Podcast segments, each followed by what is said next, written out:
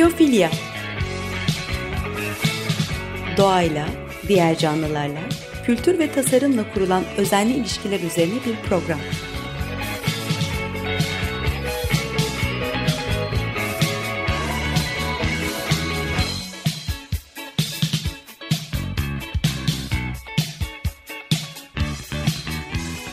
Hazırlayan ve sunan Nurhan Healer.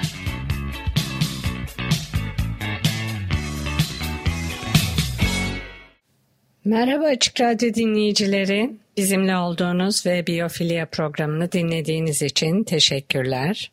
Bu programda size David Hume'dan bahsedeceğim. Ee, şu sıralarda belli görüşlerine ve yaklaşımlarına ihtiyacımız olduğunu düşünüyorum. E, David Hume genç yaşta ölen, yanlış anlaşılan, bilinmeyen veya sevilmeyen trajik, romantik bir figür değildi. Sevilen ve yaşarken ünlü olan, güler yüzlü, neşeli bir adamdı. Fikirleri e, şoke edemeyecek kadar mantıklı e, veya şok edecek kadar radikal değildi. E, fanatiklere prim vermedi. E, onu köşeleri olmayan, e, bilge bir figür yapan bu nitelikler e, kült olmasını da engelledi aynı zamanda. Hume'u e, güzellerken kendisinin de siyahi ırka karşı beyaz ırkı güzellediğini unutmamak e, ve bir çekince koymak lazım tabii. E, bu tarafına programın ikinci yarısında biraz daha değineceğim. 1711-1776 yıllar arasında yaşayan Edinburghlu David Hume daha çok neden sonuç hakkındaki fikirleri ve din eleştirileriyle tanınıyor. Pratik bilgeliği olan bir filozof olarak da tanımlanıyor. Ee, Hume'un felsefesi doğanın özellikle de insanın doğasının değerlendirmesine dayanıyor. Julian Bagge'nin Princeton Üniversitesi yayınlarından çıkan e, The Great Guide Büyük Rehber adlı kitabı Hume'un düşüncesinin hayata eksiksiz bir yaklaşımın temeli olarak e, ilgi çekici bir kitap. Zar Julian Bagini bize Hume'un e, yaşam kılavuzunun eksiksiz bir vizyonunu vermek için e, biyografiyi entelektüel tarih ve felsefeyle harmanlıyor. Bagini kitabında e, Hume en çok ilham veren yerlere, İskoç sınırına yakın aile mülkünden Paris'e yaşlı bir adam olarak sıcak bir şekilde kucaklandığı yerlere götürüyor bizi ve Hume'u hayat yolculuğunda takip ediyor. E, Bagini Hume felsefesini akıl ve tutkuyu, çalışma ile boş zamanı e, ve rahatlama ile keyfi harmanlayan bir yaşamda nasıl uygulamaya koyduğunu gösteriyor. The Great Guide, e, Büyük Rehber kitabı, başarının anlamı ve seyahatin değerinden arkadaşlığa, ölümle yüzleşme, kimlik ve boş zamanın önemine kadar değişen konularda iyi yaşamak için 145 e, David Hume özdeyişini de içeriyor. Aklın e, insanların inançlarıyla hiçbir ilgisi olmadığı, aklın onları değiştirmek için güçsüz olduğu gibi sözleri var David Hume'un. E, seyahati ön yargıları kırıcı olarak görmüş. Fransa'ya seyahatleri var. E, Edinburgh'da 26 Nisan 1711'de doğmuş ve orada ölmüş. Sakin bir yer, doğup büyüdüğü yer. E, doğumunun 300. yıl kutlamalarının bir parçası olarak 2011'de Edinburgh Üniversitesi Üniversitesi'ndeki Uluslararası Hume Topluluğu konferansında delegelerin katıldığı bir felsefe festivali düzenlenmiş. 15 ülkeden yüzlerce bilim e, insanı için çok özel bir günlük gezi olmuş. E, ziyaretle ilgili yerel bir gazete haberinde bir gazeteci şunları yazıyor.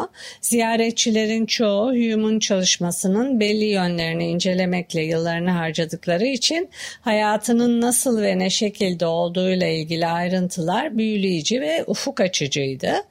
E, felsefi okumalarda filozofun nerede, nasıl ve ne zaman yaşadığı bağlamına da önem verilir. E, hatta bunun için sözler de var. Kişiyle değil toplu oyna veya argümanın kaynağına git gibi. Hume'un e, entelektüel gelişimi özel öğretmenlerle genç yaşta başlamasına rağmen e, resmi olarak doğduğu şehre Edinburgh e, Üniversitesi'nde okumak için geri döndüğünde başlamış. E, 27 Şubat 1723'te Yunanca profesörü William Scott'un yanında okumak için e, kaydolduğunda henüz 12 yaşındaymış. Yaşadığı yerde üç profesörlük kürsüsü e, kurulmuş, oluşturulmuş. Bunu da nasıl yapmışlar? Şehirde ve komşu mahallelerde üretilen ve satılan her bir litre bira için iki penilik bir vergi almışlar. E, biranın uzun süredir şehirde önemli bir role sahip olduğu görülüyor. E, Edinburgh'un en iyi zihnini eğitmede oynadığı rolü bilince bu koku, bira kokusu anlamlı. Ancak bira fabrikaları pahalı şehir merkezinden uzaklaştıkça e, aroma çok uzak olmayan bir ge- gelecekte de kaybolabilir tabii. Hume'un biyografisini yazan Mosner e, o çağın e, Edinburgh'sını şöyle anlatıyor. E, tasarruf ve evsizlik, izolasyon ve kozmopolitlik, rustiklik ve şehirlilik, eski dünya ve modernin paradoksal bir şehri, geçmişe gömülü ancak gelecek için özlemleri olan bir şehir, e, sofistike ve sefalet, incelik ve pislik yan yanaymış anlattıklarına ve diğer tarihi belgelere bakacak olursak. Zenginlerin rahatlığı ve hijyeni bile göreceli görünüyor. Eski kentte yüksek apartman sakinleri dışkı ve idrar dolu lazımlıklarını doğruca sokaklara boşaltıyorlar. Şehir tahammül edilmez bir şekilde kokuyor. Akşam saat 10'dan sonra sokakta yürümek e, bir lazımlığın başınızın üzerine boşaltılması riskini göze almanız demek. E, bu süreden sonra şehir düzenlemeleriyle bunları oluklara boşaltma şartı konmuş. Ancak bazı hizmetçiler bu kurala uymuş, bazıları uymamış. Bu nedenle sokakta yürürken insanlar e, eline sahip ol ben geçene kadar atma diye bağırırlarmış. Edinburgh e, bugün bu durumdan kurtuldu. Böyle değil tabii. Ancak birçok e, büyük şehir gibi hala refah ve yoksulluk arasında e, gerilim var. Eski şehir turistler, kafeler, restoranlar ve hediyelik eşya dükkanlarıyla dolu. Ama hayatta kalma mücadelesi veren, dükkan girişlerinde dilenen ve uyuyan evsizler de var. Turistik bölgelerden bazı banliyölere doğru gidince yoksulluk belirgin hale geliyor. Arvin Walsh'un 1980'lerin sonundaki uyuşturucu bağımlıları hakkındaki romanı Trainspotting 1996'da Danny Boyle Boyle tarafından bir filme çevrildi. E, İskoçya'yı 7000 bölgeye ayıran yakın tarihli bir araştırma en yoksul 50 kişiden 4'ünün Edinburgh'da olduğunu gösteriyor. E, Edinburgh, Hume'un zamanında olduğu kadar çelişkiler ve zıtlıklar şehri olmaya devam ediyor belki de. Hume e, üniversitede aldığı eğitimden pek de etkilenmişe benzemiyor. Bir profesörden öğrenilecek bir şey yok kitaplarda karşılaşmayacak hiçbir şey yok. Herhangi bir yerden daha çok bir üniversiteye gitmemiz için hiçbir neden göremiyorum diye yazmış. O zamanlar yaygın olduğu üzere bir derece almadan ayrılmış üniversiteden. Hume muhtemelen zaman içinde kurulan birçok entelektüel derneğin en önemlisi olan e, Grand Club'a üyeliğinden e, entelektüel olarak daha fazla tatmin olmuş. Hume bu Burada şenlikli bir şekilde yiyecek ve içecekle bir araya gelen seçkin zeki bir insan grubuyla birlikte olmanın tatminini yaşamış. Bunun yanı sıra e, yiyecek, içecek ve veya kıyafetlere düşkünlüğü de yok aslında. Hume muhtemelen aynı zamanlarda dinden de uzaklaşmıştı. Locke ve Clark'ı okumaya başladığından beri e, hiçbir dine inanç beslemediğini de söylemiş. E, ama inancından kolay vazgeçmediği gerçeği de var. E, bir ara hukuk öğrenimi görüp bırakmış ve felsefeye yönelmiş. Kendi felsefi düşünceleri de 18'li yaşlarda belirginleşmeye başlamış. E, bir ara sürmeneje yakın bir şey de geçirmiş. Depresif aktif olmuş. Sonra boş vakit, keyif ve hareket kabiliyetini de geliştirmeye, e, bunları dengelemeye çalışmış. Hume'un geçirdiği depresyondan öğrendiği temel çıkarım tüm felsefesinin temel taşını da oluşturuyor olabilir. Felsefenin kökünün insan doğasının doğru bir şekilde anlaşılmasına dayanması gerektiği, e, felsefe insanları oldukları gibi ele aldığında başarılı olur ve onlara yalnızca filozofların hayal ettikleri gibi davrandığında başarısız olur. Felsefe konusundaki en önemli, en büyük dersi e, insanların kendilerini dünyevi kaygılardan ve duygulardan ayırmayı öğrenerek bir zihin dinginliği, ataraksiya elde edilebileceğine inanan antik Yunan ve Roma stoacılarından geliyor. E, amaçları mümkün olduğunca rasyonel doğamızı gerçekleştirmek e, ve daha hayvani içgüdülerimizi serbest bırakmak. Cicero, Seneca ve e, Plutark'ın birçok kitabını okumuş. Onların güzel erdem ve felsefe temsillerine de bayılmış. E, akıl ve Anlayışımla birlikte mizacımı ve irademi geliştirmeyi üstlendi. Kendimi ölüme, yoksulluğa, utanca, acıya ve hayatın diğer tüm felaketlerine karşı düşüncelerle sürekli güçlendiriyorum diyor Hume. E, tam olarak stoacıların tavsiye ettiği e, kendimize sürekli olarak zenginliğin, sağlığın ve itibarın ne kadar kırılgan olduğunu ve ölümün kaçınılmaz olduğunu hatırlatmamız e, gerekiyor gerekiyor. Örneğin Epiktetos, çocuğunuzu veya karınızı öpersiniz, e, kendinize bir ölümlü öptüğünüzü hatırlatın. O zaman onlardan biri ölürse sen buna dayanabilirsin diye tavsiyede bulunuyor. E, Musonius, e, her koşulda hiçbir şey istememeyi öğrenen bir adam gerçekten zengindir diye savunuyordu. Stoacıların öğrettiği en önemli ders kontrolümüz dışında olan erdem dışındaki her şeyi önemsiz gibi görmekti. Epiktetus bunu iyi özetledi. E, kuralı uygulayın. Bu sizin seçiminizin içinde mi yoksa dışında mı? E, dışındaysa onu atın diyordu. E, Hume e, aktif bir yaşamın küçük bir parçası olarak kendisine bu acı gerçekleri hatırlattığında e, bunların bazı iyi etkileri olduğunu keşfetti. Ancak hayatın e, oda haline geldiklerinde bu ruhu boşa harcamak anlamına geliyor. Hume şuna inanıyordu. Çoğumuz muhtemelen ölümlülüğümüz hakkında yeterince düşünmemekten suçluyuz. Ancak bunu çok fazla düşünmekte depresyon yaratır. Benzer şekilde zenginliğin ve sağlığın önemini abartma eğilimindeyiz.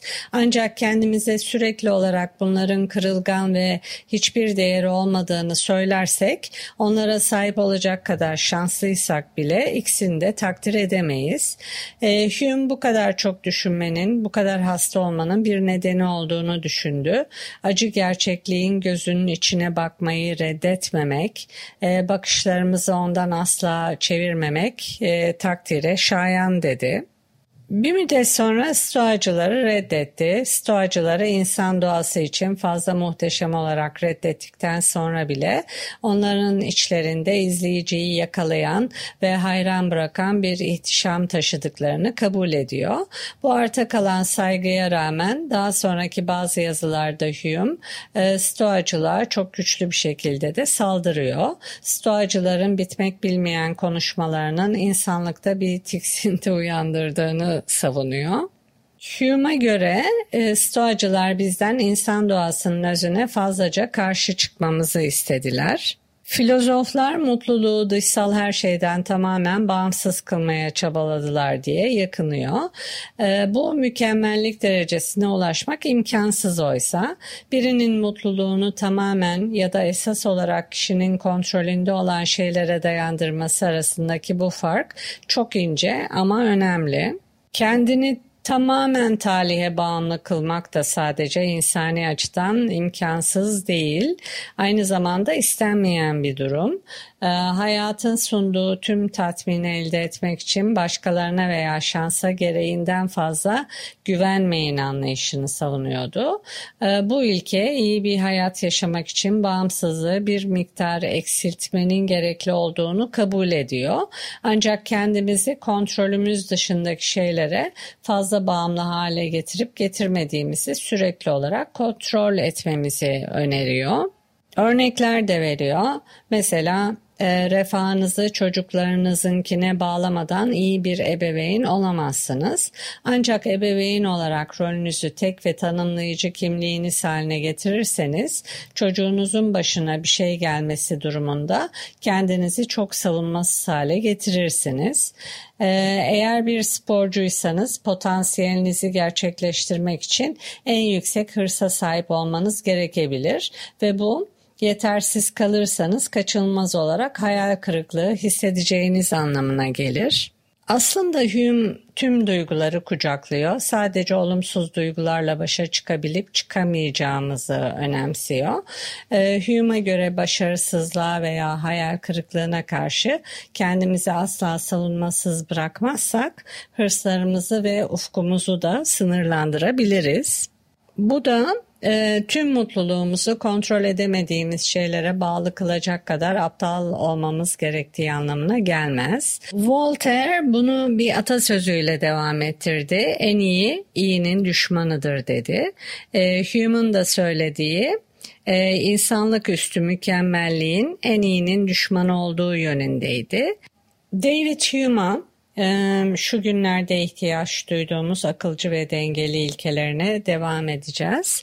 Önce bir müzik arası verelim. Arthur H'den Moonlove Dezi dinleyeceğiz. Tekrar merhaba 95.0 Açık Radyo dinleyicileri. Ben Nurhan Keeler, Biyofilya programındayız. E, müzik arasında Arthur H'den Moonlove Dezi dinledik.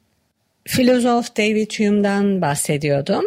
David Hume sevilen ve yaşarken ünlü, güler yüzlü, neşeli bir adamdı. E, fikirleri öyle şok edecek fikirler değil, mantıklı fikirlerdi. E, akış halinde bilge bir e, figürdü. E, bunlar onun bir kült olmasını da engellemiş olabilir. Ama tam da bugünlerde böyle neşeli bir akışa, akılcılığa ihtiyacımız var. E, tabii bunları söylerken kafamın bir köşesinde şu çekinceyi de saklı tutuyorum. E, Hume'un beyaz ırkı yüceltmesi e, ve faşist e, söylemleri de bir gerçek. Köşeli olmayan görüşleri ve konfor alanına sahip çıkması dönemin kölelik yaklaşımına ayak uydurmasını sağlamış olabilir. 2020 yılında Hume'un çalıştığı yerden çok uzak olmayan Bristol'de köle tüccarı Edward Colston'ın bir heykeli yıkıldı e, ve bu diğer tarihi şahsiyetlerin anıtlarının yıkılması çağrılarını hızlandırdı. E, Hume da bu listenin içinde yer aldı. Edinburgh Üniversitesi'nin David Hume Kulesi'nin adını değiştirmek için bir dilekçe verildi e, ve heykelinin Royal Mile'dan kaldırılması olması için çağrılar yapıldı. Böyle de gerçekler ve değerlendirmeler var. 1711-1776 yıllar arasında yaşayan Edinburgh'lı David Hume daha çok neden sonuç hakkındaki fikirleri ve din eleştirileriyle tanınıyor. Pratik bilgeliği olan bir filozoftu. Julian e, Buggy'nin Princeton Üniversitesi yayınlarından çıkan The Great Guide, Büyük Rehber adlı kitabı e, Hume'un düşüncesini hayata eksiksiz bir yaklaşımın temeli olarak ele alıyor. E, bir rehber olarak ele alıyor. E, biyografisini entelektüel tarih ve felsefeyle harmanlıyor. Baggini Hume felsefesini akıl ve tutkuyu, çalışma ile boş zamanı ve rahatlama ile keyfi harmanlayan bir yaşamda nasıl uyguladığını gösteriyor. Benim felsefe derslerinden hatırladığım e, iki şey siyah kuğu ve güneş e, benzetmesiydi. E, David Hume tüme varımsal akıl yürütmenin yetersizliğini fark eden ve kara kuğu problemine dikkat çeken ilk kişilerden biriydi. Kara kuğu problemi siyah kuğu doğada sadece beyaz kuğuları tekrar tekrar gözlemlesek bile bunun tüm kuğuların beyaz olduğu anlamına gelmediğini belirtiyor. Esasen geçmişte olduğu gibi gelecekte de bir dizi olayın gerçekleşeceğini varsaymak yanlış. Herhangi bir sistemde bilinmeyen bilinmeyenler var e, ve tanımları gereği tahmin edilmez olmalarına rağmen bunlara izin verilmeli. Doğa tek tip değil. Hume bütün bunları söylüyor. E, doğa bu kadar kolay tahmin edilemez. E, bir siyah kuğu nadir görülen bir aykırıdır ve bu gücü nadirlikten gelir. Günümüze bu fikirleri uyarladığımızda şöyle, analitik hali hazırda var olan veriyi modellemekten daha fazlasını yapacaksa, insan zihninin yardım almadan yapabileceği bir veri ortamı kavramından e, vazgeçmemiz gerekir. E, machine learning yani makine öğrenimi bunu yapıyor. Üstün bir tahmine dayalı model oluşturmak için aykırı değerlerin ortaya çıkma potansiyelini göz önünde bulundurmalıyız ve bu potansiyelleri modelimize dahil etmek için elimizden gelenin en iyisini yapmalıyız. Böylece öngörülemeyen değişimlere hem kademeli hem de dramatik, e, çok çabuk olan değişimlere, hızlı olan değişimlere etkili bir şekilde yanıt verebiliriz.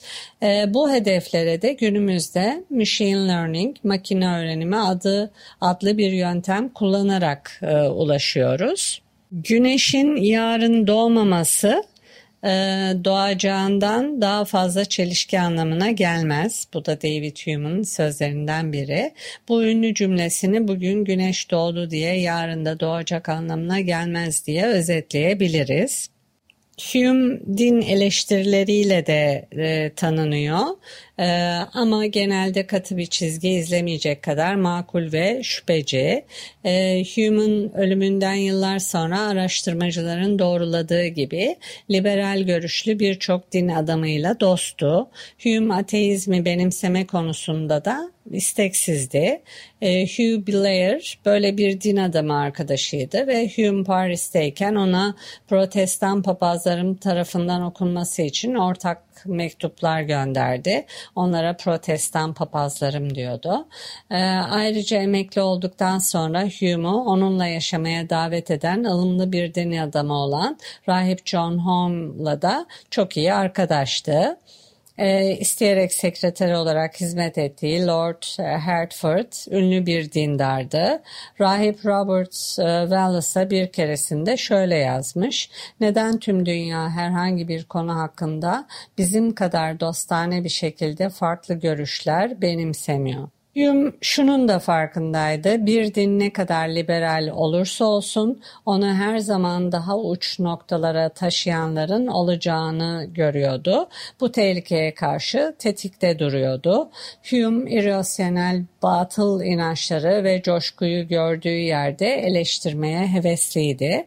Ancak aynı zamanda inançlı olsun ya da olmasın tüm makul insanlar tarafından paylaşılan ortak bir zemin bulmayı da istiyordu. Hume ee, inanç makul olduğunda ve ateizm de aynı derecede makul olduğunda ikisini birbirinden ayırt edecek çok az şey olduğunu savunuyor. Ee, yaratıcının doğasının insan kavrayışının ötesinde gizemli olduğunu savunuyordu. Ateistlerin ise evrenin bir yaratılışla ilgisi olduğunu kabul etmek zorunda olduklarına inanıyordu. Önemli olan evrenin yaratılışına dair işaretleri görebilmek. E, bu Hume'u deist yapmasa da zamanın en popüler teizme alternatif olan e, deizmine yaklaştırıyordu. Voltaire, Montesquieu, Rousseau, Paine ve Franklin'in hepsi deistlerdi. Ee, bir tür ilahi yaratıcı tanrı olduğuna inanıyorlardı. Ancak insan işleriyle ilgilenmeyen ve doğası bilinmeyen bir tanrı. Ee, Hume insanların aynı fikirde olmadıklarında e, zaten bildiklerinin onları böldüğünü değil, onları birleştirdiğini fark etmeleri tarafındaydı. E, kutuplaşmalara karşıydı. Bugünlerde bu yaklaşıma gerçekten de ihtiyacımız var. E, tekrar ederek bitireyim. E, Hume insanların aynı fikirde olmadıklarında zaten bildiklerinin onları böldüğünü değil, onları birleştirdiğini fark etmeleri tarafındaydı. Evet şimdi bir programın sonuna geldik. Ee, edit için Açık Radyo prodüksiyon ekibine teşekkürler. Dinlediğiniz için sizlere sonsuz teşekkürler. Bir sonraki programda görüşmek üzere. Hoşçakalın.